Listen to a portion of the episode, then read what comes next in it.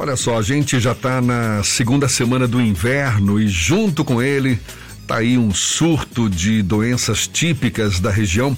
Estamos falando aqui do resfriado, da renite alérgica, da gripe.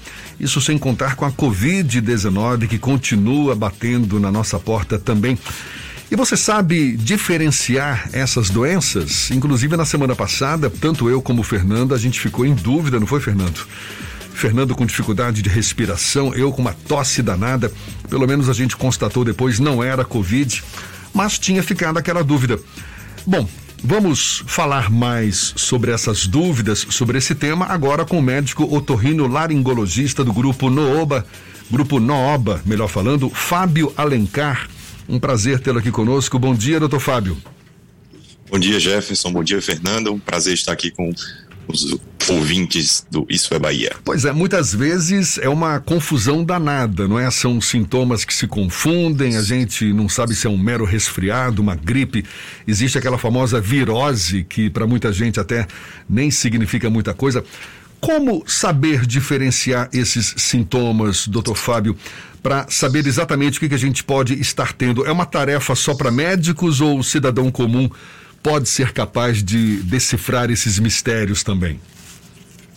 Uma excelente dúvida, Jefferson. É, os sintomas respiratórios de todas essas doenças que você citou, eles se confundem muito. Né? Uh, todas elas acabam apresentando coriza, né, obstrução nasal, né, tosse, e é muito difícil é, para o leigo né, conseguir diferenciar entre uma rinite, entre uma sinusite, entre uma gripe ou mesmo um Covid. Né? Mas existem alguns dados na história que a gente consegue é, a gente consegue trilhar um raciocínio. Né?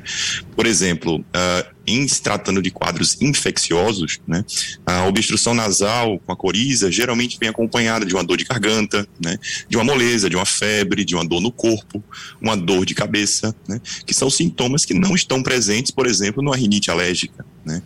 E em se tratando de uma síndrome gripal, né, que são todos esses sintomas que eu comentei anteriormente, não existe nenhum sinal específico que faça diferenciar entre uma gripe e um Covid, por exemplo ou um resfriado. Né? Somente os exames né, e a avaliação médica consegue fazer essa diferenciação e o tratamento adequados. Por mais que não seja recomendável, a gente sabe que muita gente recorre à medicação por conta própria, tem um antibiótico guardado na gaveta que não foi tomado por completo ou anti-inflamatório. Quando é que um e o outro devem ser utilizados? Porque muita gente acha que uma infecção viral, por exemplo, vai ser combatida com um antibiótico, e não é bem esse o caso, não é? Perfeito, Jefferson. Uh, é uma dúvida, uma, uma, questão que vem muito ao consultório, né? Ah, doutor, eu queria um antibiótico para poder resolver esse meu quadro gripal, essa minha virose, e não se trata dessa forma, né? A gente sabe que o antibiótico, ele trata a bactéria, né? E vírus não tem resposta alguma a antibiótico. Né? Então, em, diante de quadros virais, né, de viroses, entre elas o Covid-19, a gente utiliza anti-inflamatório, antitérmicos, né? até mesmo antialérgicos, né? mas antibióticos ele tem o seu momento de entrar, né? que seria naquela suspeita de alguma infecção bacteriana secundária ao processo viral.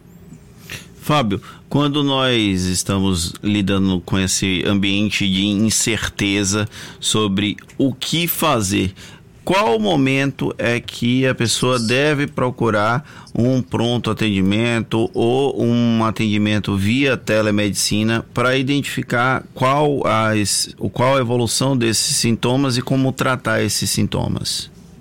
Legal, Fernando. Uh, eu costumo orientar meus pacientes que, diante do surgimento agudo de sintomas respiratórios, né, há necessidade de avaliação médica, né? seja presencial, seja através do teleatendimento.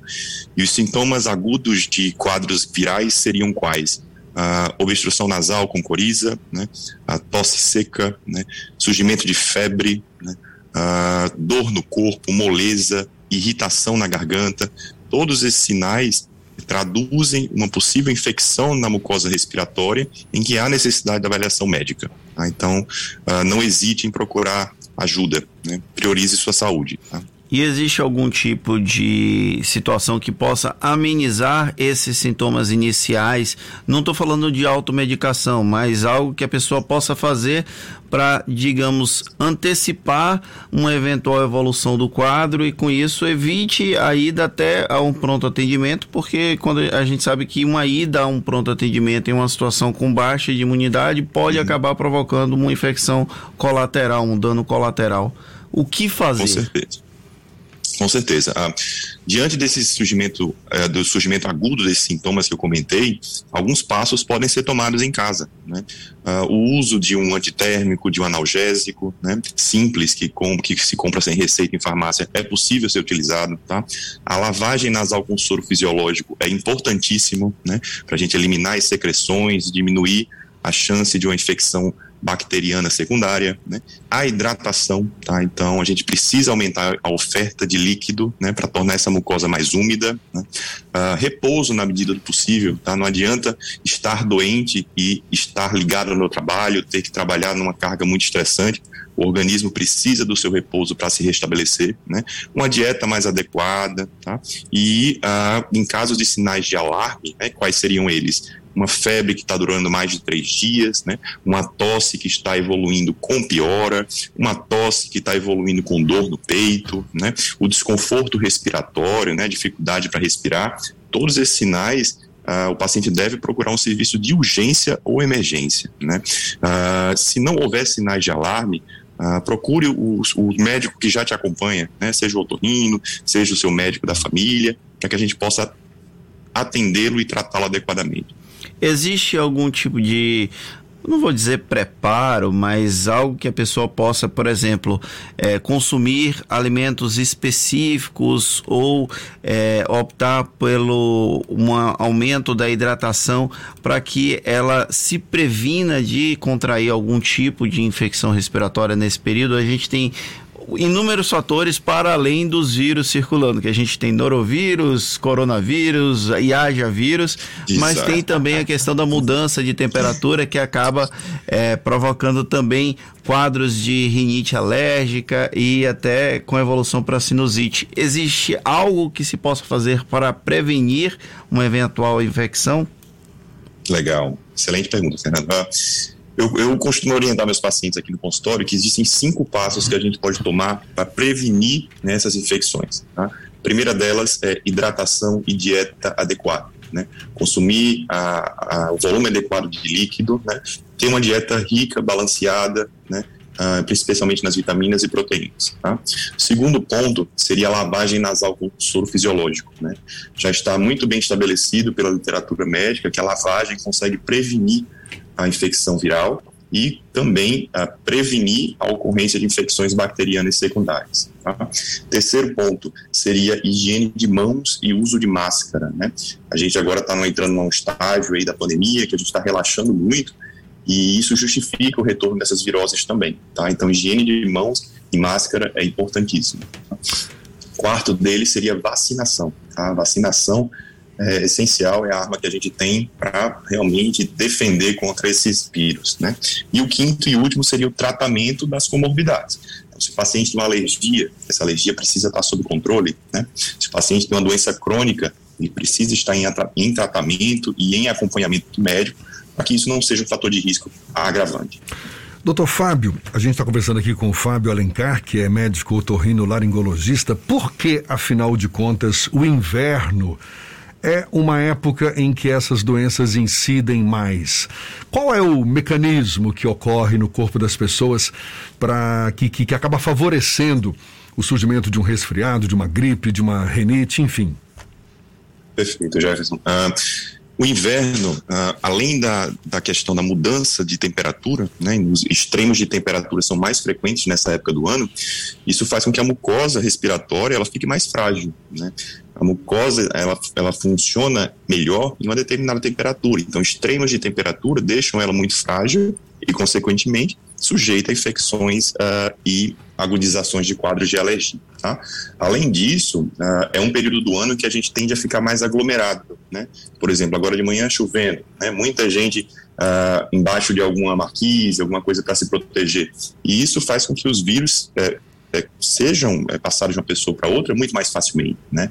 Então, existem esses dois fatores, a, a, a volatilidade do clima né, uhum. e maior aglomeração de pessoas. A gente está falando aqui de resfriado, gripe, pneumonia também, está nesse bolo, né? Tem a sinusite, a rinite, asma. Claro que nenhuma dessas doenças devem ser negligenciadas, mas o senhor elencaria as mais graves, as mais importantes, aquelas que mereceriam uma atenção maior com possíveis consequências mais nefastas?